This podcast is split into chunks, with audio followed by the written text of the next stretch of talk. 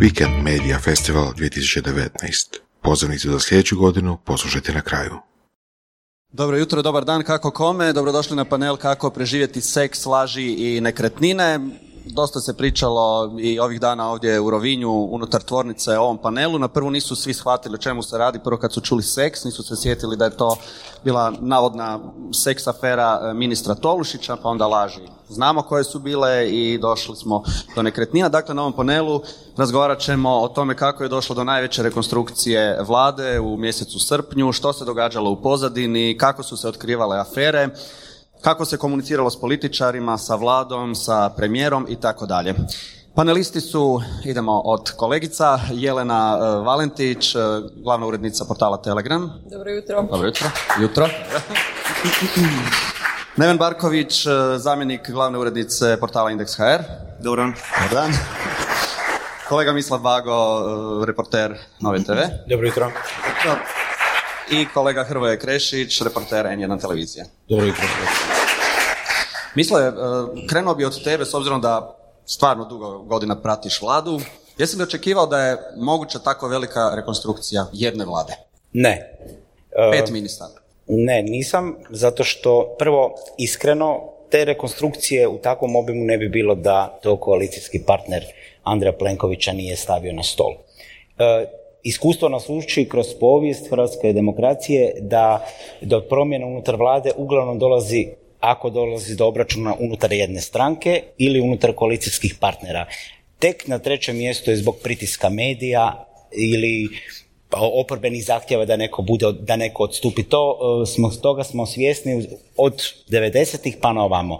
Andrej Plenković je zapravo, kada je HNS ga doveo pred e, svršen čin da traži ostavku ministra Kuščevića, bivšeg ministra, žrtvovao i neke svoje ljude, neke, neke je nagradio, pokazalo se da su zapravo nesposobni i da su mu doveli, napravili još veću štetu u političkom smislu kao što je ministar Babić. To je, on je zapravo um, napisao političku oporuku Andreju Plenkoviću o toj njegovoj uspješnosti ili neuspješnosti, o njegovoj nevjerodostojnosti. Tako da niko nije očekivao ovakav obim i do zadnjeg trenutka je zapravo bilo pitanje e, budućnosti Tomislava Tolušića. On je potpredsjednik HDZ-a, e, ima izvorni mandat tamo izabran je na saboru stranke 2016. Dolazi iz županije koja je praktički utvrda HDZ-a, e, gdje je HDZ čak i na europskim izborima ostvario dobre rezultate. On je Tolušića žrtvovo, niko se nije ni bunio, ni Tolušić, malo je Đakić nešto njorgo kako se kaže, ali Andrej Plenković ima trenutno komotnu situaciju jer on zna da s druge strane ima heterogenu ekipu neistomišljenika koja samo vodi jedan, jedan cilj, a to je mržnja prema Andreju Plenkoviću. Ne postoji još uvijek neki lider unutar HDZ-a koji, za kojega bi se on bojao, da će ga potući na unutar stranačkim izborima, a s druge strane zna da nikome, ali baš nikome nije u ovome trenutku da se ide na izbore. On ima 20 zastupnika koji više nikada neće vidjeti Markov trg osim iz daljinskog iz dnevnog boravka, prema tome ti su zadnji koji će ga rušiti. On ima trenutnu situaciju da ima najveće povjerenje i najveće saveznike u koalicijskim partnerima, a najmanje unutar HDZ-a. Uh, Hrvoje, je li moguće da jedan premijer ne zna da u vladi ima toliko ministara pod aferama? Apsolutno. Zašto do toga dolazi uopće? Apsolutno nemoguće. Dakle, Andrej Plenković je u svakom trenutku morao znati tko su ti ljudi koje on stavlja na, na, na odgovorne pozicije unutar vlade. ako ne zna, to mu je jednako velik grijeh kao i da zna, jer dakle, onda je nesposoban, onda je upitno da li može biti premijer.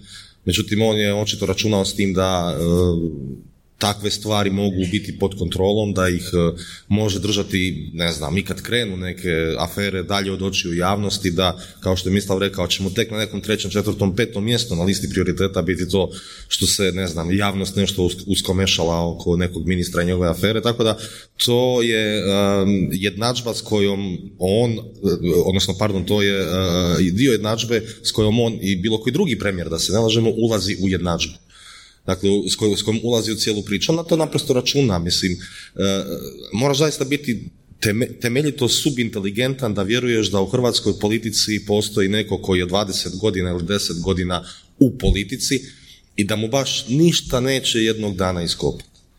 Da se baš nema šanse da se dogodi da, da nemam pojma nekome, ne otvori se negdje neka kutija za koju je mislio da su je svi davno zaboravili, a u toj kutiji je neki već prljavi veš. Tako da, naprosto se s time e, ide u posao i s time se pretpostavlja i time se na neki način pokazuje koliko je zapravo nisko na listi prioriteta javnost, osjećaj, pa čak bih se usudio reći nekog javnog morala, iako je to dosta nezgodan termin, ali to nije nešto što bi trebalo Andreja Plenkovića ili bilo koga zamisliti kad slaže vladu. Bitno je da ne bude baš ogromno i na prvu loptu vidljivo iz aviona. Složio je novu vladu i onda se pojavi ministar Aladrović koji isto ima kao neke afere i onda kaže premijer ne mogu znati o svima sve. A, a to je na neki način stil Andreja Plenkovića, dakle, nije moj problem. Nije moj... Koju on ima aferu sad? A počelo spominjati. Aladrović. Da, ministar rada. Bilo nekih... On je s faksa na posao došao, s iskaznicom HDZ-a sad. Ali počelo se malo... Bilo je nekih naznaka, bilo je nekih naznaka da, da se neke jako čudne javne natječaje u... Na to je premijer rekao, ne mogu ja svima sve znati. osiguranje trajalo je dva, tri dana, nije se pretvorilo nešto veće, ali ponavljam, to je stil Andreja Plenkovića, dakle, nije moj problem. To koliko puta smo ga slušali i za Lovru Kuščevića, i za Tomislava Tolušića, i za Gabrielu Žalac, očekujem od njih da oni kažu javnosti šta je to i u čemu je problem. Ali to je tvoj problem. Dakle, ti si zapovjedno odgovoran za te ljude, ti si ih doveo u vladu. Međutim, jednom, u, jednom periodu je njemu takav narativ uspio opstajati u javnom prostoru. Dakle, nije se događalo ništa u smislu ono da bi se sad cijela javnost digla na noge i rekla mu, mislim, pa nismo baš svi toliki idioti pa nam to možeš reći i da mi kažemo, aha, ok, sorry, nije tvoj problem. U jednom trenutku on je izgubio taj kredibilitet koji je dosta dugo nosio, to vjerodostojnost kojim je došao na vlast i onda to više nije bilo dovoljno dobro objašnjenje, a to nije moj problem. Ajmo uh, rješavati ove tri riječi koje su u nazivu panela. Seks. Ima li seksa u hrvatskoj politici? Ima, da. Ne? Ovaj, ali, ali mislim, da se, mislim da se odnosi na to što oni rade nama. Ne? Mislim da je to dosta, dosta jedan jednosmjeran seks, recimo to tako. Ovaj, e, ja bi se samo zakačio na ovu vijest, e, na ovu riječ rekonstrukcija.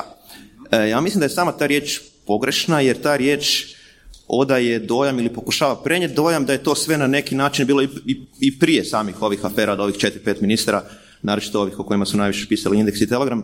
E, I prije njih su se povremeno puštali balone u javnost, Plenković sprema rekonstrukciju, Plenković sprema rekonstrukciju, e da bi se ostavio dojam kako je to sve na neki način pod kontrolom. Ovo nije bilo pod kontrolom, vlada je radila apsolutno sve da te afere ili ignorira u početku, kako to već ona klasična priča ide, prvo, prvo ignorira, kad više ne možeš ignorirati, on, e, onda laži i kad više ne možeš lagati, onda, onda se izvlači na rekonstrukciji, na nekakav odavanje nekakvog dojma da je to sve bilo planski, da je to sve bilo pod kontrolom, ništa od toga nije bilo pod kontrolom. I ne samo da su, da je ta famozna rekonstrukcija bila tako, ajde recimo, prijetvorna, nego je to razlog e, da zapravo padne cijela vlada sa, sa premijerom na čelu, čak i u Hrvatskoj su vlade padale zbog puno, puno manjih stvari. E, vlada, sjetimo se, e, nesretnog Tima Oreškovića je pala zbog, zbog bjednog sukoba interesa Tomislava Kramarka. Mm. Ne? A ovdje imamo niz ozbiljnih kriminalnih korupcijskih afera, neobjašnjena imovina, prenamjene zemljišta, hrpa, hrpa stvari o, kojima smo pisali. Dakle, govorimo o ozbiljnom kriminalu za koji se ide u zatvor na ne znam koliko godina, koji su počinili ministri koje je postavio Andrej Plenković. Sve što smo mi, on je te ministre na ovaj ili onaj način e, riješio pod navodnicima, maknuo ih je iz, e, barem iz vlade, e, njima se sad bavi uskok, a što smo mi dobili od Plenkovića kao, ispričajte me na izrazu, ali glavnog i odgovornog u, tome svemu, dobili smo bahatost, dobili smo objašnjavanje novinarima o čemu bi zapravo trebali pisati, a što ne bi trebali pisati, od njegove odgovornosti nismo vidjeli baš ništa. Ja još nekako čekam da se to prije ili kasnije manifestira. Vjerojatno uzaludno. E, dakle, ministri pod aferama su smijenjeni. Zašto na indeksu još uvijek imate onaj baner sa prekriženim glavama? Zato što je riješen samo, samo, samo, samo prva stavka je riješena na tom baneru, a to je smjena. Ima još uh, uhićenja i ima još oduzimanje imovine. To još čekamo. A u krajnju ruku ne isključujemo mogućnosti da se pojavi neka nova glava tamo. Jelena, dosta tih afera ste otvarali i na portalu Telegram HR. Koja je najveća od tih dvije? Tolušić, Kuščević? Pa ne znam, mislim, teško mi je procijeniti. Ajmo riješiti samo sa Tolušićem. Dakle, kad je sve krenulo, seks, opet se vraćamo na seks, takozvanu mm seks aferu, pojavile su se uh, fotografije u nacionalu, jesu li... Jesu, da. Uh, jesu li te fotografije možda i vama ostalima nuđene? Pa jesu, da. Te fotografije su odnosno kolala je priča da postoje neke fotografije i nama su posredno nuđene, ne samo Telegramu, nego koliko smo čuli i nekim drugim portalima, međutim, mi to nismo objavili. Zapravo ja još uvijek ne razumijem koji je bio point da se to objavi. Mislili koji je bio point? Osim da se u tom trenutku ponizi i eternizira Tolušić. Jer, znači, vi imate fotografije kao novinar i onda umjesto da zovete čovjeka koji je na fotografijama, vi trčite njegovom šefu, onda on to pogleda, onda se on čuje sa tim ministrom, onda SOA to malo prečeprka i onda oni utvrde da tu nema ničega. Preko vikenda. Preko vikenda, da, ali se to objavi. I onda sedam dana kasnije se opet objavi, tu nema ničega, ali to je bilo, uh, mislim, važan je kontekst, to se događalo početkom godine, tada su i krenule priče o rekonstrukciji vlade, Tolušić je jak unutar stranke i njega jednostavno prije toga ste imali Milijana Brkića sa SMS aferom, znači šest mjeseci mrcvaranje na kraju nemate nikakav slučaj oko njega, nema poveznice prema njemu, znači on je već uprljan, govorimo o percepciji, u politici je percepcija važna, znači zamjenik ti je uprljan, idemo dalje, od predsjednika jednog moramo isto uprljati, da ga da, danas sutra, a zna Andrej Plenković kad krene unutar stranačke igre, da Tolušić možda ima neku snagu, onda smo i Tolušića riješili. To je najbizarnija stvar koju smo mi vidjeli u biti, taj Sigurno. špic papak. Jer to je- vama nije trebala SOA da vi otkrijete da su te fotografije lažirane. To je bilo toliko banalno. i ta velika briga premijera koji zahvaljuje medijima i- Javno i, da i to hvala medijima što su nam pomogli. Mislim, taj čovjek ima neku obitelj, ima neku djecu, mislim, zapravo ga je njegov osobni šef ponizio sa tim što, ga je, što je gurno te fotografije van. Jelena, nekretnine e, Tomislava Tolušića. Drago Hedel. Kako je išlo otkrivanje? Zapravo, jučer, mi smo se jučer našli e, na kavi i e, Jelena zapravo si rekla da je vrlo lako sve te nekretninske afere otkriti. Pa da, zapravo, mislim, nama je Jedna mala dojava i Da, nama je najveći problem bio što većina ovih afera koje su izašle van, one su bile toliko banalne da su se nama činile apsolutno nemogućim. Nestvarno. Da, i mi smo jako dugo mislili da zapravo da oni nas puštaju u tome da neko čeka da se mi nasanjkamo, da objavimo nešto što je toliko nezamislivo da bi moglo biti istinito i da se na taj način osramotimo. Jer mislim, afera sa kućom Tomislava Tolušića, znači naravno mi kad smo, dakle, on je e, prijavio u imovinsku karticu duplo manju uh, kvadraturu kuće nego što ju realno ima i tamo ima još jedan pomoćni objekt od 123 kvadrata, to je onaj čuveni roštilj kako je on to na kraju rekao. Ne? I sad naravno mi smo njega kontaktirali prije objave toga i on je cijelo vrijeme to demantirao. I nama nije bilo jasno kako je moguće da neko demantira neku toliko jednostavnu stvar, jer vi danas imate na internetu alate kojima možete mjeriti katastar i tako dalje. I mi smo imali, ja sam tu priču jedno 3-4 dana smo Drago i ja jako kalkulirali da li ćemo mi to uopće objaviti. Mislim, ja sam imala te slike u svom telefonu i onda sam ko luđak hodala okolo i ispitivala ljude da li vam zbilja izgleda da je to ovih 11 metara, jer mi je se činilo da je apsolutno nemoguće da bi neko išao lagati na takvu stvar. Ne? Tako da, Um, Hrvoje, odakle želja političkim moćnicima za toliko nekretnina? Pa to je očito u Hrvatskoj još uvijek dosta dobro ulaganje. Jer ono, dođu, Hrvati vole koliko je plaća ministra? 15-16 tisuća, a onda odjedanput se stvori Ovisi koliko djece imaš. dodacija. Pa, d- mislim, vjerojatno najlakše na taj način, e, ne samo na taj način, ali između ostalog, e, riješiti neke usluge. Dakle, nije korupcija nužno na način da sada neki po- poduzetnik dođe nekom ministru pa mu da torbu puno novca, nego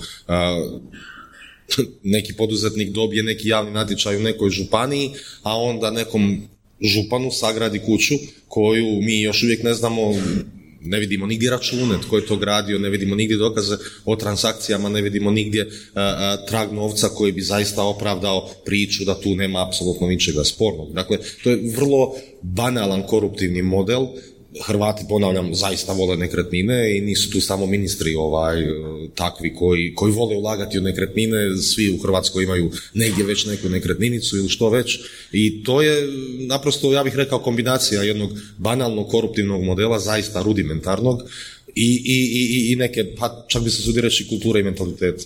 Pa, pa ima, e, evo, Tomislav Tolušić nema ni 40 godina, e, Kuščević 44, on je čak i pospodno rekao, pa mislim, možete imati tolike nekretnine, ako od malih nogu, ne znam, maslina ulje, prodajte to, to sve. Ono što je Neven jučer rekao, lako je kad si lokalni televizije. moćnik, ali kad dođeš na ministarsku poziciju, onda je problem. Takvih Kuščevića ima stotine. U, u Hrvatskoj, pogotovo na, da, u Mislim, to je jedan od razloga zašto imamo stotine i stotine općina i, i, i jedinica lokalne uprave i samouprave, jer u svakoj od njih može postojati neki Kušević, neki Baja, koji ima Da, da, možda može, nekih postoji, da. 400-500 stanovnika i zahvaljujući tih 400-500 stanovnika ima, nemam pojma, pet općinskih ili, ili, ili načelnika ili nemam pojma čega nekih ljudi u tim jedinicama koji sa tri dignute ruke u zraku mogu mijenjati e, prostorne planove i raditi ono što je Kušević radio.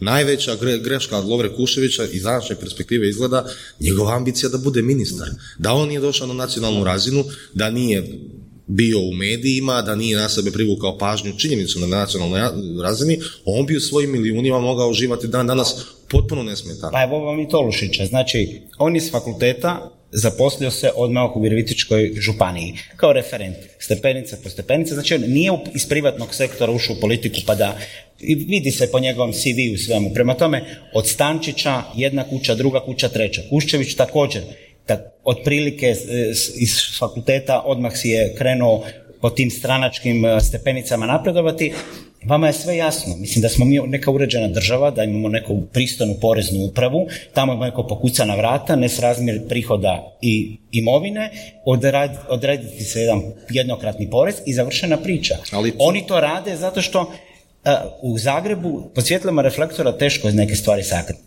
A možete misliti kako je u Virovitici, gdje je više manje dobar dio sve pod kontrolom HDZ-a ili na Braču, tim manjim sredinama, takovih imate stotinu općina po Dalmaciji gdje prenamjenama načelnik pola pije, pola šarcu daje malo sebi prenamjenuje, malo onda još i selu i zato je on dole obljubljen. Tamo su svi sretni, svi su dobili prenamjenu zemljišta, svi su si nekakvu parcelicu Svi opoduplali, a i Lovro sam sebi. Ja ne bih preveliku vjeru ulagao u poreznu upravu. Dubravka Šuica je počela 2000 i koje, prve, druge, sa stanom od 60 kvadrata, Renom 19, a danas ima, ako se ne varam, 5 milijuna eura je neka ukupna procjena njihove imovine obiteljske, njene i supruga. Porezna uprava je naravno slijedom prijava koje su lokalni i mediji i vjerojatno politički oponenti e, ulagali protiv Dubravke Šuice, porezna uprava je rekla da je tu sve u redu. A onda će još sada doći kao potpuni blagoslov činjenica da je naplaćio 20.000 eura ili koliko već, više nikom nikad u životu neće pas na pamet nakon što svi znamo da je Dubravka Šuica imala toliku plaću, preispitati njenu imovinu i kako to da ona tolika. Dakle, ona je konačno zatvorila krug, podvukla crtu i može što god hoće. To, to pitanje se više neće otvarati. Ali samo, meni se čini samo da se nadovežemo na ovo oko Kuščevića i, i razine, e, razine tih e, njegovih nekretnina i svega što je radio. Ja opet s druge strane to pokazuje razinu naše nacionalne politike, jer kako je moguće da baš takav tip završi u vladi. ne? Jer ono što su otkrili novinari je, mislim, apsolutno nevjerojatno. Meni je recimo jedan od najzanimljivijih detalja da je njegova firma prije nego što je propala je prodavala namještaj. I oni su nekakav siroti bračni par iz Splita prevarili za kuhinju. Ljudi su mu platili 25.000 kuna i oni mu nikad ju nisu isporučili. To je godinu dana su se oni sudili, nakon godinu dana je firma otišla u stečaj. I sad mislim to je, postoji pravomoćna presuda za to kako je taj tip koji doslovno na toj razini vara ljude u nekom trenutku može završiti u, u vladi. To Zato što je to strana, razinu- za- zato što je, to ti je stranački ključ. Andriju Plenkoviću trebao je neko iz Splitsko-dalmatinske županije, Lovro Kušević je tamo bio kao uspješni načelnik, tako je HDZ pro... I, i tako se Neka provjera prije nego što gdje su nam, znaš, gdje u su normalnim tajne zemljama službe, šta rade? provjera. Mislim, bave se Prvo ne možete, služba ne može provjeravati, e, e, to je vrlo delikatna stvar. Ne može baš SOA doći provjeravati na osnovu čega. I kao, jer U redu, Andrej Plenković, na primjer, ima tri osobe koje su potencijalni kandidati za ministra unutarnjih poslova. Nije baš jednostavno da svoj nalog da ti provjeri tri osobe od kojih ćeš izabrati jednu, a šta ako kod ovih dvije koje, ne, koje neće biti ministri, nađeš neke stvari koje su ovako zanimljive u politici za sitno ovaj, e, potkusurivanje i da, ne, da toj osobi napakosiš. Prema tome, to je vrlo tanka crta. Amerikanci imaju taj sustav razvijen i tamo ti preokrenu do šesto koljena sve. Ali na kraju američki predsjednik svakog kandidata pita ima li nešto što ja ne znam i službe ne znaju, a ti mi trebaš reći. I to je zadnja linija. Kod nas nema, to nije ni početak razgovora. ono što, ono što se možda može napraviti, a to je, to je da se napravi ovo, ovo što su napravili novinari, e, novinari Indeksa i Telegrama. Da odu u Nerežišće i da pričaju sa ljudima na ulici. Ne? Malo ko tih ljudi će nešto reći on the record pod imenom i prezimenom, ali će zato reći jako, jako puno e, toga off the record. I dosta tih konkretno Kuščevićevih afera, ali mislim da vrijedi isto i za, i za ostale, to nisu nekakve, nekakva duboka kopanja, istraživanja, nalaženja u mračnim garažama, predaja aktovki. To su banalne stvari koje su javno dostupne svakoj osobi. Ne, ne, dakle, vi, vi ne morate biti novinar. Vi odete u sud, u zemljišnik, tražite to taj kupoprodajni ugovor tu i tu ispravu. Sud vam to mora dati jer je to e, javni podatak. Usporedite brojke od tada, usporedite brojke od tada. To su, velim, banalne stvari. E, ako to mogu napraviti novinari koji, su, koji velim, nemaju nikakva, nikakve veće ovlasti od, od, od, bilo koga na ulici, e, što onda može DORH, što onda može SOA? Mogu puno, puno više od toga. Pitat ću te sad za Marića i njegove nekretnine, samo da kad smo kod Kuščevića, Jelena, mm Andrej Dimitrijević je išao dolje na teren. Kako je to izgledalo? Kako je li bilo problema ili je pa informacije dobio bez problema? Pa, on je išao... Štala, na... nadstrešnica. Da, on je, on je zapravo išao na Brač raditi jednu potpuno drugu priču. On je radio, on je radio priču o gospodinu Runje, on je to jedan visoko pozicioniran Hrvat u, u Rosnjefu, koji je gradio neku vilu u nekoj pitoreskoj uvali bez ikakve dozvole i on je tamo, Andrej je zapravo radio priču o tome. Prvi put smo se pojavili na Braću, jer ovo što je rekao što je rekao Mislav, ne, mislim, pogotovo vi imate te male redakcije koje mi zapravo ne možemo puno, mi smo tu u Zagrebu i mi nemamo, mi imamo 15 ljudi, mi se ne možemo raštrkati po cijeloj Hrvatskoj. Međutim, on čim je prvi put otišao na Brač i kad je napravio tu priču o toj bespravnoj gradnji uh, jednoj, naprosto se poveo razgovor o Kušćeviću i on je na licu mjesta dobio 15 izvora i onda smo počeli istraživati priču po priču i ovo što je rekao Neven, to je bilo užasno jednostavno za otkriti. Neven, Goran Marić, ministar državne imovine. I vlastite imovine, da. Kako i vlastite? Dobro, uzeo sam riječ. Kako je krenulo? To je zapravo priča, dakle, Marić je jedan od onih, e, ne, ne spada u tu novu Plenkovićevu gardu, kao što spada uh, ovo troje, uh, Tolušić, Žalac, Kuščević. Marić je u ajde, višoj ili, ili, više ili, ili visokoj politici nešto duže, e, ali je opće poznato i po njegovoj imovinskoj kartici da se radi o izuzetno bogatom čovjeku. I to samo ako gledamo ono što je prijavio, ima, ima stvari koje, koje nije bio prijavio. E, priču je zapravo e, otvorio još tamo krajem lipnja, e, bože ne, krajem lipnja nego u proljeće, kad se počelo pisati i pričati o njegovoj vikendici u Živogošću. Mislim da je to Globus bio prvi. E, nakon toga je jutarnji imao nešto sitno i to je zapravo e, nešto sitno o kući u podsljemenskoj zoni koju je prebacio na sina Antu. E, I onda smo mi se uključili tamo negdje...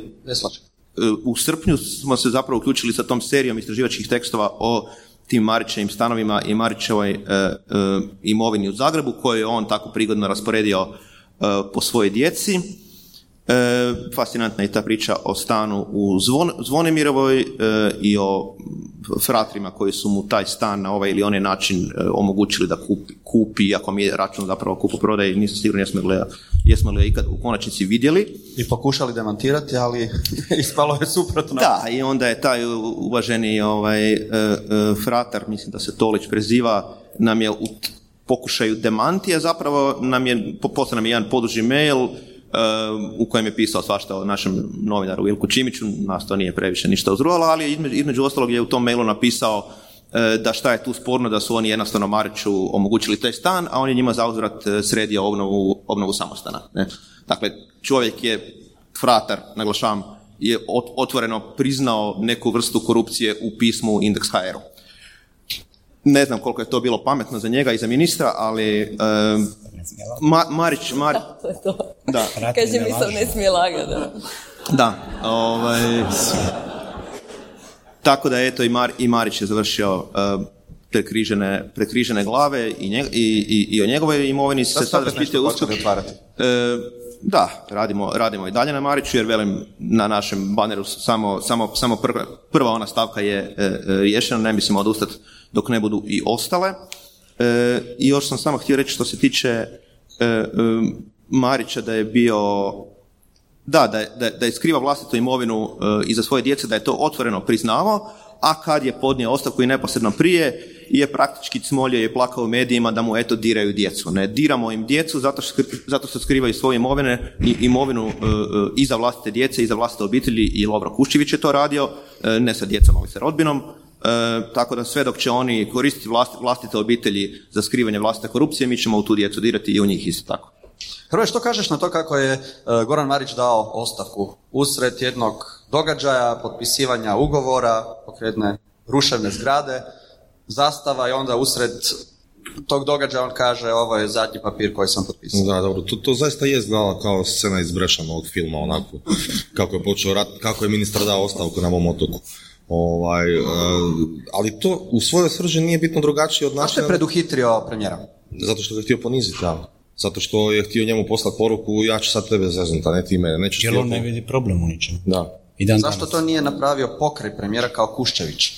Pa to sam sad tamo htio reći. Dakle, u svojoj srži to nije bitno različito od načina kako je premijer rekao da Kuščević odlazi. Dakle, jednako kao što je Goran Marić nešto tamo potpisivao sa nekim veteranima vatrogasaca iza svojih leža, tako je i onda kao, eto, ja sam i dao ostavku, sad zadnje što sam ja potpisao, tako je Andrej Plenković nakon sjednice predsjedništva HDZ-a stao pored e, Lovre Kuščevića, odnosno Lovro Kuščević pored njega i bla bla bla bla bla, ovo ono, ovo ono, e da i Lovro više neće biti ministar. By the way. Da, doslovno by the way, rekao Andrej Plenković. Tako da, mislim da je to s Plenkovićeve strane jedan od načina ovog kao ono sve ok, ja imam totalno sve pod kontrolom, nema uzrojavanja, stabilnost itd. itd.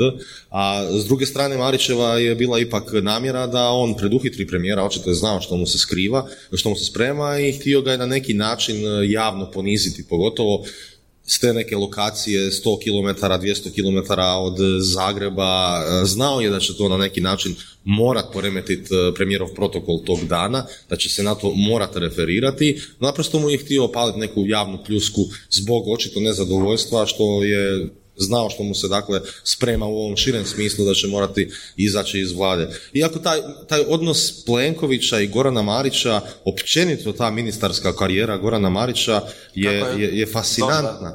Dakle, Njemu su izmislili ministarstvo. On je, on, je, on je plakao da hoće biti ministar, onda Plenković nije znao šta bi s njim, pa je onda državnu agenciju, odnosno državni ured za upravljanje državnom imovinom pretvorio u ministarstvo, koji je kad ga tako staviš, kad ga tako postaviš, nije nimalo beznačajno. Hrvatska ima gomilu državne imovine, tek je Milanovićeva vlada uspjela donekle tu imovinu popisati. Mi još uvijek nemamo kompletan registar hrvatske državne imovine. Dakle, država koja je starija od četvrt stoljeća ne zna što sve posjeduje. Što je naravno divota, mislim, prekrasno nešto za lovu mutnom. Ako ne znamo da nešto posjedujemo, kako možemo znati da smo onda bez toga ostali? Da, da, da nam je to neko ukrao. Tako da to je bilo dakle nevjerojatno da je on uopće dobio ministarstvo, dobio ga je zato da bi bio liaison officer sa mostom, to je tada bila priča jer je most, vidjeli smo s vremenom dio te neke desne struje, desne političke scene vrlo bliske katoličkoj crkvi. Oni su, to je vrijeme kad je dakle most još uvijek koalicijski partner Andreju Plenkoviću, inzistirali na tom Mariću i, i cijela ta njegova priča, ministarska otprilike ono, ja sam godinama bio saborski zastupnik, red je da ja budem ministar i onda budeš ministar. Ako mogu još samo jednu sitnicu dometnuti oko tog dana ostavke, to, to da Plenković definitivno nije znao da će se to dogoditi taj dan vam potvrđuje e, e, ako se ne varam, taj dan popodne išlo priopćenje iz vlade u kojem se navodi da je Plenković znao za ostavku. Je, ne, ajde, neću, neću ga braniti, nisam odjetnik, on je znao, samo nije očekivao baš takvo poniženje. Ali Andrej Plenković... Znao da će taj dan dati ostavku? Da. Okay. Ali Andrej Plenković e, je taj dan, to jutro se probudio u Dubrovniku Osunčanom i njegov plan je bio da njegova priča taj dan bude glavna, medijska, on voli i su kreirati kako šta, šta će taj dan e, biti najvažnije, a Goran Marić mu je pomrsio te račune i on se vraća u Zagreb, kao što znamo, šest sati se pisalo priopćenje gdje predsjednik vlade prima na znanje, mislim, priopćenje ko priopćenje, kad izražavaš sučut. Prema tome, on je sve to znao, samo ga Goran Marić ponizio, a i postoji jedna mala crtica oko cijele priče, dva dana prije državno odvjetništvo je reklo, gle slučajno da se provode izvidi u cijeloj priči, a mi znamo kad državno odvjetništvo se oglasi, sljedeće kako to sve funkcionira, pa Goran Marić isto vjerojatno krenuo u svoju neku osobnu obranu, jer on je gledao i bio je zastupnik uh, u sazivu 2007-2011 i gledao je kako mu kolege neke voze prema Rematincu. Ne znam, što se najčešće klika kod tih afera? Kad se vidi naslov milijuni, Mercedes... Da. Uh... Vole li čitatelji evo, vašeg portala te velike afere, više milijunske? To sve naravno ovisi o opremi članka, to sve ovisi o slici, to sve ovisi o naslovu. E, neke od tih stvari nije tako e, lako napisati u tako ograničenom broju znakova, taj broj znakova kod nas je relativno malen, e, to nisu naslovi kao na ne znam, jutarnjem, ne? Ovaj, tako da mi to jako pokušavamo svesti na neku razinu koja će biti razumljiva pod navodnicima običnom čovjeku, zato je primjerice afera sa Mercedesom ministrice Žalac odjeknula pa gotovo da bih rekao jače od priče o roll-up kreditu Agrokora. Jer e, roll-up kredit Agrokora je nešto što ne razumije, ja bih rekao 99,9% ljudi u Hrvatskoj vjerojatno i više. Mercedes? Da, ali Mercedes razumiju svi. Mercedes u garaži kojeg je neko, u, u dvorištu kojeg je neko eto podmetnuo, koji se tamo materializirao, to je nešto što, što svako može razumjeti e, i samim time se zapravo interes javnosti e, fokusira na nešto što je objektivno manje važna stvar od Agrokora, puno manje, puno manje važna stvar, iako je naravno sramotno da je takva osoba uopće bila ministrica, e, ali velim, ovo je puno važnije, ali velim, objasniti ljudima što je to roll što je tu sporno, u cijeloj toj priči, to je, to je dosta komplicirano. I onda kad smo mislili da je Mercedes jedini, Telegram otvara software aferu. Da, to je bilo u redu, tad, je, tad se već znalo da će ministrica otići, mi smo to objavili na dan, na dan njezine smjene. Ali to isto samo pokazuje, samo pokazuje opet tu razinu banalnosti, ne? mislim šta se dogodilo s tim softverom. Znači, ministarstvo gospođe Žalac je kupilo softver od 12,9 milijuna kuna od jedne tvrtke koja je imala jednog zaposlenog, bila je non stop u, blokadi i godinu prije toga je imala ukupne prihode od 200 tisuća kuna. I oni potpisuju taj ugovor i šta se dogodi? direktor te firme, što se kasnije vidi iz poslovnih knjiga, je od tih 12,9 milijuna kuna platio 2,9 milijuna kuna drugoj firmi koja je zapravo napravila taj softver, a ovaj ostatak od 10 milijuna je platio neke svoje stare dugove, dao si je pozemicu i izvukao je dobit od 8,5 milijuna kuna iste godine. Mislim, to je apsolutno nevjerojatno da bi neko to mogao napraviti. Ne? To je opet ta vrsta banalnosti i taj osjećaj sigurnosti koji je apsolutno nevjerojatan da se nikome ništa ne može dogoditi. A tu ministrica Žalac ima dodatan problem zato što je to novac koji je došao iz europskih fondova. I kako smo mi to objavili, nas je kontaktirao OLAF, to je Europski ured za suzbijanje prevara i oni su nas tražili neku dokumentaciju oko toga i tako dalje. Oni sad vrše neke izvide, tako da bi oni mogli otvoriti istragu, pa ćemo vidjeti kako će i to završiti. Uh, Misla, što se dogodilo s Nadom Urganić? Ministrica... A Nadica je, Nadica je poginula kao kolateral. Uh, mislim da Andrej Plenković zapravo je nju smijenio uh, u stranci mu ne smeta, vodi zajednicu žena Katarina Zrinski, da li mislite da bi ta osoba mogla sručiti Andreja Plenkovića? Ne. Uh, neće mu raditi problem u stranci, nada je prije to čak se i Damski, za razliku od svih njezinih kolega, taj dan je došla na vladu, nije trebala doći, sa svima se oprostila, čak je izazvala te neke simpatije ona je zapravo bila za Andreja Plenkovića hodajuća elementarna nepogoda zbog e, njezinih izjava. E, jednostavno, gospođa se nije snašla na toj nacionalnoj areni, e, u tim svojim izjavama pogubila se, bila su dvosmislene, da, da se razumijemo paralelno s tim cijeli niz problema u tom sustavu, za koje ministar, e, nismo mi Japan da zbog kašnjenja vlaka od 6 minuta ministar radi harakiri, ali njezin sustav je ogroman i svako, sjetite se onih nasilja što su bile, to se samo skupilo. I rekao sam već, u životu je percepcija važna, politici najvažnija. Nada je bila već tada otpisana, samo se čekalo zapravo za te europske izbore mi koji pratimo politiku znali smo da će nakon europskih izbora biti neka mini rekonstrukcija. Sjetite se da je Zdravko Marić još početkom godine rekao da će otići, pa evo ga još gore sjedi. E, tako da smo svi očekivali nakon europskih izbora kakav god rezultat će biti, nekoga će se maknuti i zbog ministrice bivših vanjskih poslova mora se neko, neko mjesto osloboditi, ali eto, ona je tako. Morala je pasati zato što je Andrej Plenković odlučio. Hrvoj, kako se vodila ta cijela komunikacija sa ministarstvima i vladom usred svih tih afera? Nikako. Kao i obično. Mislim, gotovo pa nikako. E, ako si dovoljno dugo u ovom poslu i ako si dovoljno e, vješt da razviješ neke osobne kontakte i da ustanoviš neku komunikaciju sa onima od glasnogovornika u ministarstvima koji su relativno pristojni, onda imaš kakvu takvu komunikaciju, ali Što se tiče ovoga što se događa u vladi, nema tog glasnogovornika nekog ministarstva gospodarstva ili europskih poslova ili europskih fondova koji će ti reći ono, evo ne znam, sad će moja ministrica otići jer će premijer smijeniti jer je to bilo baš jutros tema na našem kolegiju u ministarstvu. Oni, mislim, jedan dio njih ne zna, oni koji nešto znaju vam ništa neće reći, tako da osuđen si na stranačke izvore, unutar stranačke izvore koji žele napakostiti već nekom. Dakle, to je jedini način da se može dobiti neka konkretna informacija u ovoj situaciji ko će otići, ko neće otići, ko će kome skinuti glavu.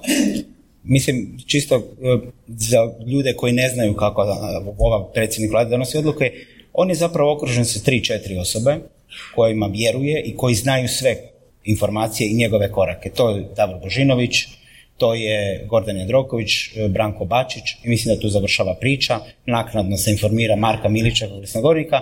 E, to je bio primjer i kad se slagala i Evropska lista, gdje su ti ministri potpredsjednici došli 15 minuta prije ih se samo informiralo a oni sve odluke donio. To vam je ova odluka o povlačenju mirovinske reforme. Ljudi koji su, koji bi trebali znati su to slušali na vladi ili mi rečeno dve minute prije mi ćemo to sve povući. Znači oni 45 milijardi, milijardi koji nedostaje sad je sve u redu, sve fajn. Tako da Andrej Plenković tako funkcionira. To je dobro dok ti je dobar rating. To je dobro dok tu pobjeđuješ. Ali on nakon europskih izbora je kao ranjena zvijer. A, količina neprijatelja mu je u saborskim klupama povećana Neće oni njega sad rušiti, ali mi smo se na iskustvu e, predsjednika vlade Oreškovića naučili da je u 30 dana u ovoj zemlji sve moguće, pa da i svoja stranka ruši svog predsjednika vlade. Da li će Andrej Plenković na unutar stranačkim izborima? Danas izgleda hoće. A kako će to izgledati za godinu dana? Da li će još neka nagazna mina ga pogoditi? ja u ovome trenutku ne bi dao ruku u vatru uh, da će biti sve tako uh, idilično kako on to kaže. Samo je njegova sreća, s druge strane vi ne vidite nekog lidera, neku osobu koja može okupiti tu HDZ, HDZ, ali i nešto više trebaš uzeti. Ti za vladati ne možeš imati samo HDZ, ti moraš imati još nešto više, a HDZ nakon ove tri godine politike vjerodostojno, recite mi s kim će on koalirati. S Mostom ne mogu uopće više, ovo što je sadašnji partneri, ti ne prelaze prag. Da li možete zamisliti HDZ i HNS na istoj zajedničkoj listi? Nemoguće. Prema tome, oni isto imaju mali manevarski prostor, a s druge strane, izgleda kao naučna fantastika. Ali ta cijela oporba ima jednu želju, doći na vlast. Sklepat će se, kao u Italiji. To vidjeli ste što se događa. Tako da treba biti na sve spremni. E, malo na afere da se vratimo. Misliš li da e, premijer Plenković nije vjerovao u medijske napise, odnosno da je svojim ministrima do zadnjeg vjerovao? On jako, vjeruje, on jako prati šta piše u medijima, e, njega to jako boli, naslove pogotovo kontrolira, gleda, on je, ja bih rekao, ovisnik o tome. Neki ljudi koji su u njegovom okruženju kažu da on zna na sastancima od sat vremena 50 minuta gledati vijesti koje, koje se objavljaju o njemu u HDZ-u sve on dobro znao, ali to vam je kao primjer Agrokor kad je bio. Martina Dalić mu bila zadnja linija obrane. Da mu nije Martina Dalić od tada dala ostavku. Vi se sjećate Andreja Plenkovića kako je izgledao u Bugarskoj. On je bio u svakom pogledu razvaljen ko bugarska skupština. On nije znao uopće kontrolirati sam sebe, on je se znojio, uh, on se tresao tamo, tada bilo je pitanje hoće li preživjeti. Unutar HDZ... On je tada pozvao uh, savjetnike u tom procesu. Da vrate novac. Da vrate novac. Da, da. To je bio Što se naravno nikad nije dogodilo. Dva dana kasnije, je bio uznemiran da je to kasnije Martina Dalić mu daje ostavku, i on se spasi u tom trenutku. Ali način na koji on sklepao tu novu vladu Darka Horvata koji ga je nazvao u subotu što biti ministar, ovaj još luđe pristan odmah biti ministar. Mislim, niti pita čega, što. On je, odnos, on je već imao koferčić i već smo bili tamo. Tolušića nije postavio jel ga voli za potpredsjednika. Tolušića je postavio, ali mu je sugeriran on ti ovaj drugi dio. Bolje John Major jednu dobru rečenicu rekao za protivnike kad je postao predsjednik vlade. Pa zašto imaš protivnike u konzervativnoj stranci u svom kabinetu? pa bolje da mi piše u dvorištu nego van dvorišta. Tako je i on valjda računao s tom logikom, bolje da mi Tolušić potpredsjednik, još zadužen za Agrokor, sjetite se, tada još nije bilo sve gotovo, pa ako prođe, naravno da je to njegov uspjeh, kao što je on voli dan, danas to reći, ako ne prođe, to je potpredsjednik vlade za Agrokor kriv, ne? Jelena Neven, e, tijekom svih tih e, pisanja o aferi, aferama, je li bilo nekih pritisaka, pokušaja pritisaka, ne. zivkanja, ništa? Ne, pa mi nismo, naše redakcije, Mislim da je recimo što se telegrama tiče, mislim da su nakon Franje Lucića da sumnja da bi neko to kušao bilo šta. Da, ni, ni kod nas isto, jer mislim, pretpostavljam da su ovih 15 godina naučili da nema baš puno smisla. Bar na indeksu priječi tome. Uh, Hrvoje, što kažeš sad onda na te nove ministre koji su došli onako preko noći, mnoga iznenađenja su bila? Pa ja, koji pratim vladu već neko vrijeme, ja mi još nisam popamtio sva imena. Nitko ih nije ni pogodio Ja u onim pojma kombinacijama ljudi. Mislim, znam za neke, ali ja, ja zaista ne znam. Znam da ima taj Aladrović, zato što je došao na vladu, onda smo ga pitali "E, kad si ti ušao u HDZ, on rekao sa 16 godina. 17. Pa, mislim, znam i da je neka gospođa iz Sabora ušla i postala ministrica socijale umjesto Nade Murganić. Znam da imamo novog ministra državne imovine, ali ja nemam pojma ko su ti ljudi. Sad si me jako utješio jer sam ja googlala ujutro prije ovog da se ne osramotim. Ja se ne mogu, evo sad, ono- dakle, ovo možda govori mnogo toga lošega o meni, mom profesionalizmu, ali ja sad da me neko ubije, ja se ne mogu sjetiti imena i prezimena novog ministra državne imovine. Zaista ne mogu. Ja. Dobro, Andrej Plenković ga zna. Da, ali hoću da, da, to je jedino važno. I a, to su ljudi koji su očito a, imali jednu jedinu misiju, a to je da budu a, bijeli poput, a, ne znam, ovog tu stiropora koji je ispred nas. Ili da barem takva bude njihova javna percepcija. Daj mi nekoga samo da nema nikakav rep iza sebe.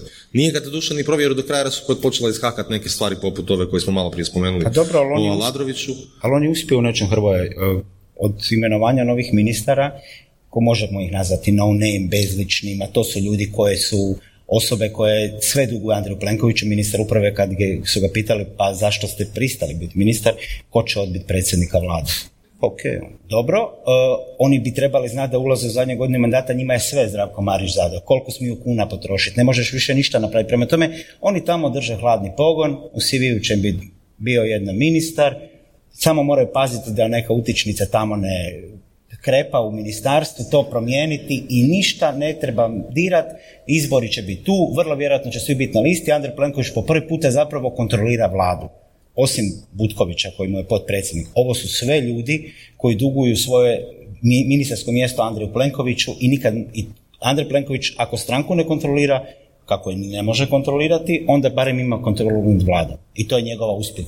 Ono što je, ono što je vrlo u svemu tome, dakle, kad vam takav ministar dođe, recimo konkretno spomenuti ministar uprave, eh, za kojeg znam da se preziva Malenica zbog kolegice Anite iz, iz ovaj, eh, nekada iz večernjeg lista, eh, on dođe, dakle, u takvim okolnostima, stane pred novinare i on nam krene u- zadnjoj godini mandata i onda krene objašnjavati kako će on sad krenuti u snažne reforme u takvim okolnostima. Dakle, neki potpuni politički anonimus koji sigurno nema nikakvu političku snagu da dođe u ministarstvo svoje i da tamo drvne šakom o stol, da se svi uplaše i da krenu nešto raditi, jer znaju, ne zato što je on silno autoritaran svojim nastupom, jer, nego zato što znaju da on ima pod sobom i HDZ Zadar i u Zadru još tamo neki drugi HDZ i peti HDZ i da svima tima koji u ministarstvu uprave ne žele raditi onako kako on kaže, može napraviti štetu na niz drugih načina. Tako stvari u hrvatskoj politici funkcioniraju.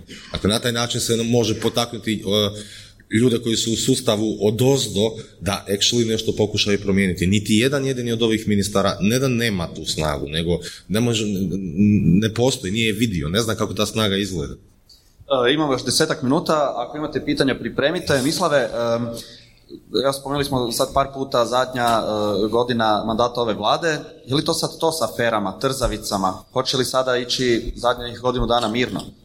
Što se tiče vlade, iskustva. ako neko nekretninu neku ne iskopa, ali ovi mi nisu baš nek- neki kadar e, da bi imali tolike nekretnine, dolaze iz krajeva gdje nije baš nekretninski biznis jak. Jedino gdje predviđam da će biti afera ili sukoba ili konflikata je u sjeni predsjedničkih izbora.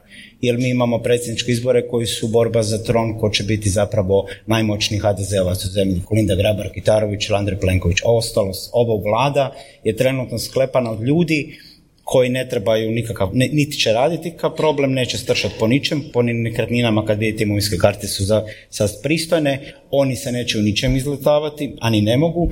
Jedino gdje vidim te mogućnost političkih afera je sad u- ususred predsjedničkih izbora i predsjednicu koja vodi svoju neku politiku, ona na nekom svom filmu, Andrej Plenković u svom, zapravo imamo jednu suludu situaciju, ne idemo u izbore, cijeli HDZ ima stožer formiran, predsjednica sedmi jubilarni put odgađa da kaže idem tamo gdje svi znamo da ćeš ići u tu utrku, ali onako, suludo, ali nema veze, znači. A što se, oprosti, što se tiče ovih afera i, i otkrivanja, mislim da isto tako, mi smo se svi komediji pohvalili oko stvari koje smo otkrili, ali isto tako vjerojatno bi trebalo spomenuti da Lovro Kuščević je ušao u vladu još 2015. godine, još u, u vladu Tima Oreškovića i on čim je ušao u vladu izašla njegova imovinska kartica i on je predstavljen kao najbogatiji ministar. Međutim, nama medijima je s druge strane opet trebalo četiri godine da mi iskopamo sve što se dogodilo, ne, tako da...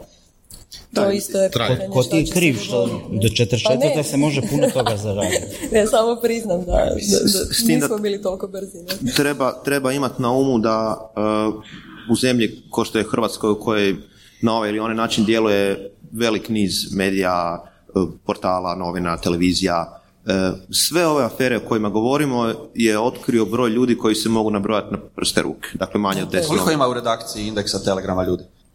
Pa ovisi, ali ne ovo što govori, govori o istraživačkim Da, da, da, da, da. novinarima. Da, da, upravo što to, se dakle- ovih tiče, dakle, vjerojatno ljudi- sa vaša tri, naša tri, to je to. Šest. Upravo to. Ne? I to vam je ta rekonstrukcija vlade. Ne? E, a sad zamislite da se u svim ostalim e, medijima e, novinari, dio novinara posveti istraživačkom radu i to upravo na onom na čem bi trebalo raditi, a to je na propitkivanju vlasti, na propitkivanju njihove e, imovine. Zamislite kako bi to izgledalo.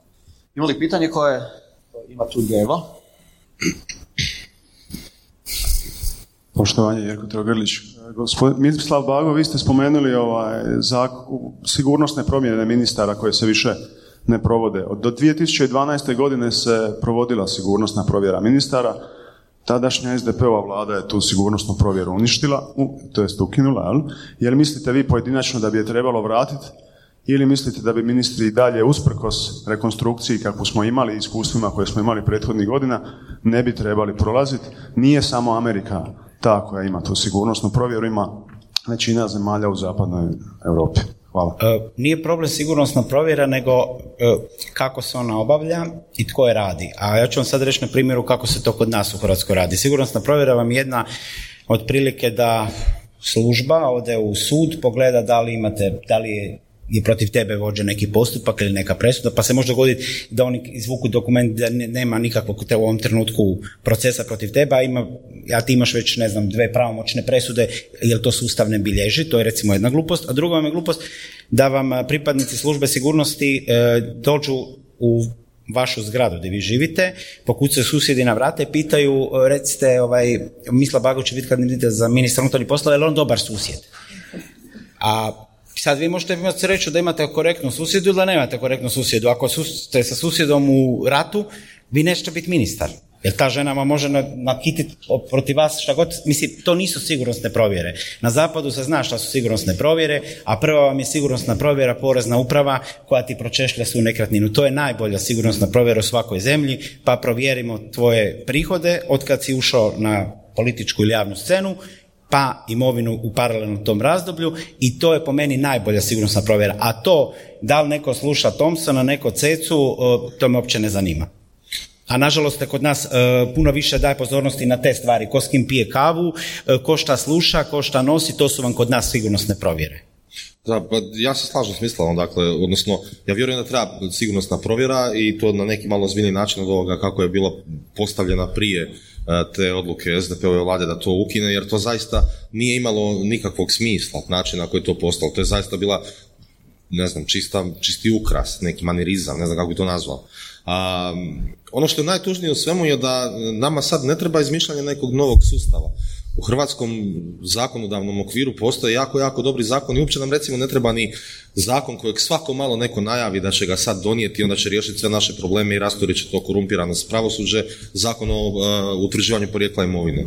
Dakle, to sve postoji u poreznim zakonima, u zakonima koje u ovom trenutku postoje, međutim to nitko ne radi. Sjetite se samo velike fame koja se dogodila kad je konačno jedno relativno kratko vrijeme takozvani porezni uskok kojeg je ustanovio Boris Lalovac radio svoj posao. Rezultat toga je istraga protiv Zdravka Mamića. I, raz- i rezultat toga je to što je Zdravko Mamić sad u Međugorju, rezultat toga je to da je Dinamo pobjedio Atalantu 4-0 ovaj neki dan. Onda je. Ima li još pitanja? Ništa. Um, tih dana kad su bile afere na vašim portalima, kakva je bila čitanost? A super, naravno. Kako je? Baš, baš tih tekstova ili...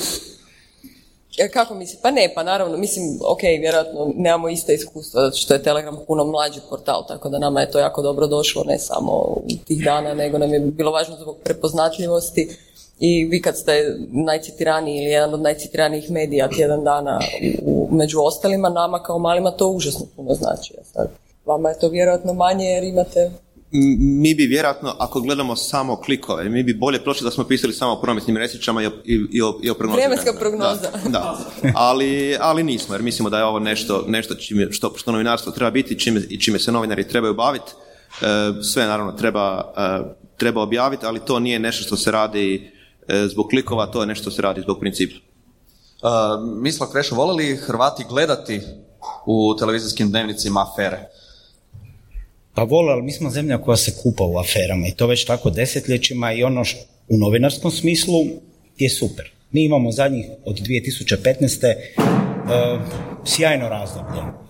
Sami sebe ruše. Mi smo imali prije ljeta četiri ministra praktički u aferama. Savršeno ko novinari. Ali s druge pak strane, u toj količini afera koje se nikada ne razriješe, mali njih se razriješi, ostaje pitanje kakva se slika u društvo šalje i šta obični ljudi na kraju dana mogu misliti o ovoj zemlji. I to samo stvara još dodatnu apatiju, e, e, nepovjerenje u sustav, u konačnici ljude koji kad ih vidite istraživanja kad kažu nije baš plaća jedan od razloga zašto odlaziš van, zato što kad gledaš e, ovakve situacije, tolike afere, ništa nije zatvoreno, nego se sve zapravo odgađa, to za, dugoročno za društvo nije dobro. Za novinarstvo je to sjajno, da svaki dan propituješ, da imaš nekakav posao i mi možemo biti zadovoljni kao novinari, ako građani mi možemo biti zabrinuti zato što to neće biti dobro, zato što će sve više ljudi em, tjerati em, i od birališta, ali će i sve manje manje ljudi vjerovati u bilo kakvu instituciju. Ali ljudi i oguglaju na afere u nekom trenutku, jer ono, znači, nama se zna dogoditi da objavimo nešto za što ja dan ranije mislim da će rasturiti, da će nas prenijeti apsolutno svi i da će se razviti neka priča o tome, međutim ne dogodi se apsolutno ništa. Ne? Mi ste recimo imali priču sa e, Tolušićem, odnosno sa Ministarstvom poljoprivrede sa poticajima. Ne? Imate ovu firmu od e, Franje Lucića, to je ovaj notorni HDZ-ov zastupnik, je imao firmu koja se bavila proizvodnjom čavli. Oni su radili čavle i tako, neke matice i tako. Ja? I onda je on u nekom trenutku kupio neko zemljište i počeo tamo saditi luk. I nakon nekoliko tjedana je dobio milijun eura poticaja od ministarstva za sadnju luka. Sad mislim, mi kad smo to objavili, ja sam mislila da će to ozbiljno, da će postati hit i da će barem neko priupitati tu agenciju za plaćanje u poljoprivredi što se dogodilo.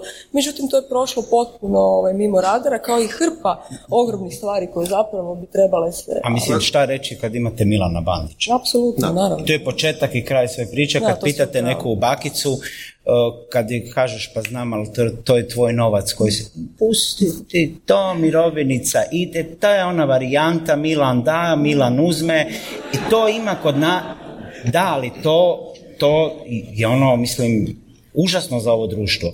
Ok, neka on malo mrkne, ali da, nama malo poasfaltira cestu svake dve godine iz početka, ima smeća, nema smeća. To nije normalno. Čovjek ima šesti mandat, ok, izabran je dijelom zaslugom onih koji ne izlaze na birališta, jer on svoju vojsku će uvijek imati, ali ima i suđenja, ima i... Na predsjedničke izbore, što misliš? Ne ide, Ajde. blefira, koji. Dobro.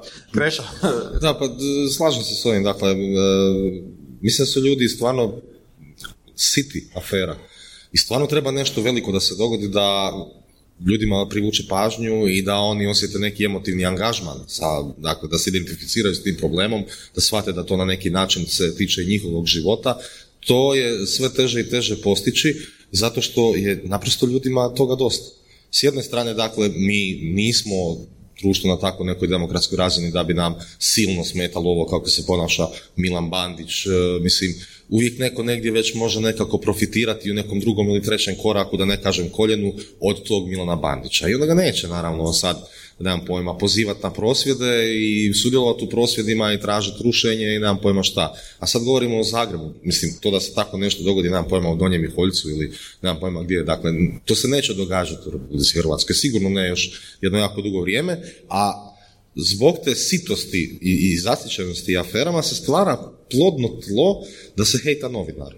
što neki političari u zadnje vrijeme pogotovo vrlo, vrlo uh, rado koriste kao, kao, kao, kao nešto što čime mogu manipulirati, od čega mogu profitirati. Dakle, da se naprosto cijelo vrijeme govori mediji šire apatiju u društvu, mediji šire negativu u društvu, mediji su krivi, novinari su krivi, oni imaju neku svoju agendu, oni ne vole Hrvatsku, naravno kako to već ide. I onda tu, mislim, polako, ali sigurno dolazimo u situaciju da će zaista biti problem u nekom trenutku, biti dakle, novinar koji okolo hoda i nam pojma traži u, u, na šta je tamo neki lokalni uh, frajer skrivio. Mislim da tu ima još jedan jako važan element kojeg se ne spominje e, često. Dakle, sa jedne strane da, imamo prezasićenost, imamo e, apatiju, ali sa druge strane imamo i, kako bi rekao, mi, mi, mi zaista živimo u društvu u kojem bi jedan nezanimariv dio tih takozvanih običnih malih ljudi radio iste te stvari ili gore da su u tim pozicijama. Iste te stvari ili gore. E, I tu onda ulazi, to onda ulazi u ovu priču o Bandiću, kad, kad, kad uđete s nekim u, bilo kakvu raspravu o Bandiću i uočite da se radi o višestrukom uskokom optuženiku, to je samo ono za što je optuženi, da jako puno stvari uopće nije optužene, e, on će reći, ko da to ti ne bi radio da si na njegovom mjestu? A eto, ne? Dakle, ako, ako, je, ako je ljudima to normalno, onda evo, izvolite Milana Bandića. Ne kaže, se, ne kaže se bez razloga, ja zaista čvrsto i duboko vjerujem u tu maksimu. Apsolutno svaka država, apsolutno svaka, svako društvo ima upravo onakvu vlast kako zaslužuje. Da. I onda ste doveli ovu zemlju do prosječnosti. Mi recite mi ko bi normalan sa nekakvom karijerom u biznisu, znanstvenoj ko bi uopće lud to stavio i išao raditi nešto za opće dobro. Naš saziv Hrvatskog sabora iz saziva u saziv, sve je lošiji po kvaliteti. Vi ste prije imali saborske zastupnike, to su akademski obrazovani, ljudi koji su bili nešto u biznisu, odlučili su ući. Ja sad kad neke od njih pitam da li bi ušli, ni mrtvi neće ući. Prvo za početak, jer ako si ušao u politiku bogat, to je kod nas zločin. Ne, nije to zločin ako si ušao bogat, samo je kod nas sve naopačke postavljeno. Ako si ti ušao u politiku bogat, mi ćemo te samo pratiti da nisi koristio novac kojeg si nadzira oko ministar za osobno bogaćenje. Nemam problem s tim da si bogat 20 milijuna eura, pa uđeš u politiku. A kod nas je sve obrnuto. Kod nas ulaziš u politiku ko Alija Sirotanović, izlaziš van sa 6 milijuna eura nekretnina u četiri godine. Da, ne samo biznismeni, ali koji bi sad neki mladi, perspektivni student koji ima nešto da bi se uopće ubacio u politiku. Mislim, ako nema e, skrivenu neku agendu iza toga, ali znaš, da bi neko išao iz ideala, ja stvarno ne znam. Takva situacija. Misliš osim Karla Resler? Ima li još Evo, koje, ima li još koje pitanje? Ima, desno. Pa ćemo onda završiti.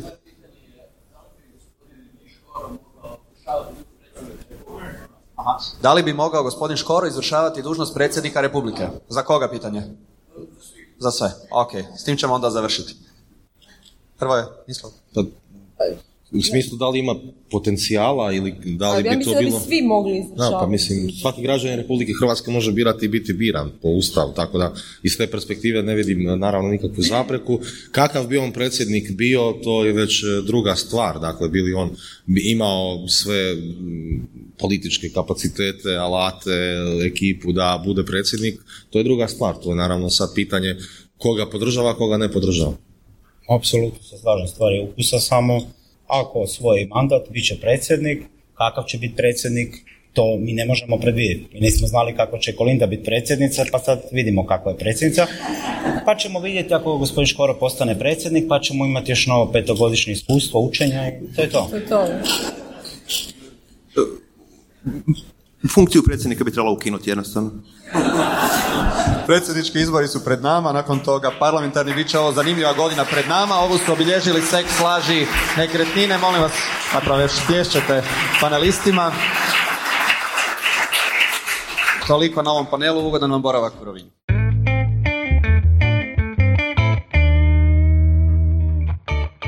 Weekend Media Festival u suradnju sa surovim strastima objavljuje snimke za Weekend Media Festivala i imamo i želimo vam predočiti kako je bilo prošle godine i najaviti sljedeću. Ako možeš par rečenica reći o VMF-u prošle godine. Prošle godine po meni je bio najbolji, zapravo to kažem za svaki ovaj, sljedeći, uvijek se još više nešto sve posloži, kad su bile stvarno odlična predavanja, prezentacije i, i sav program je bio po meni toliko savršeno napravljen da ja evo prvi put nisam imao apsolutno ni jednu kritiku. Da li se radilo o nekakvom stanju glazbene industrije u regiji gdje smo imali te od Severine do, do predavanja o, o nekakvim ono, ženama u biznisu, po meni je sve bilo top i sljedeću godinu kako sad stvari stoje, bit će još ono programa koji će zadovoljiti apsolutno sve, od ljude koji žele točno naučiti nešto o najnovijem trendu u digitalnom marketingu do toga koji ima nekakvu projekciju poslovanja u regiji, sve se može čuti. intervju sa Tomom možete poslušati u našem podcastu, našoj epizodi podcasta i vidimo se na VMF-u 2020.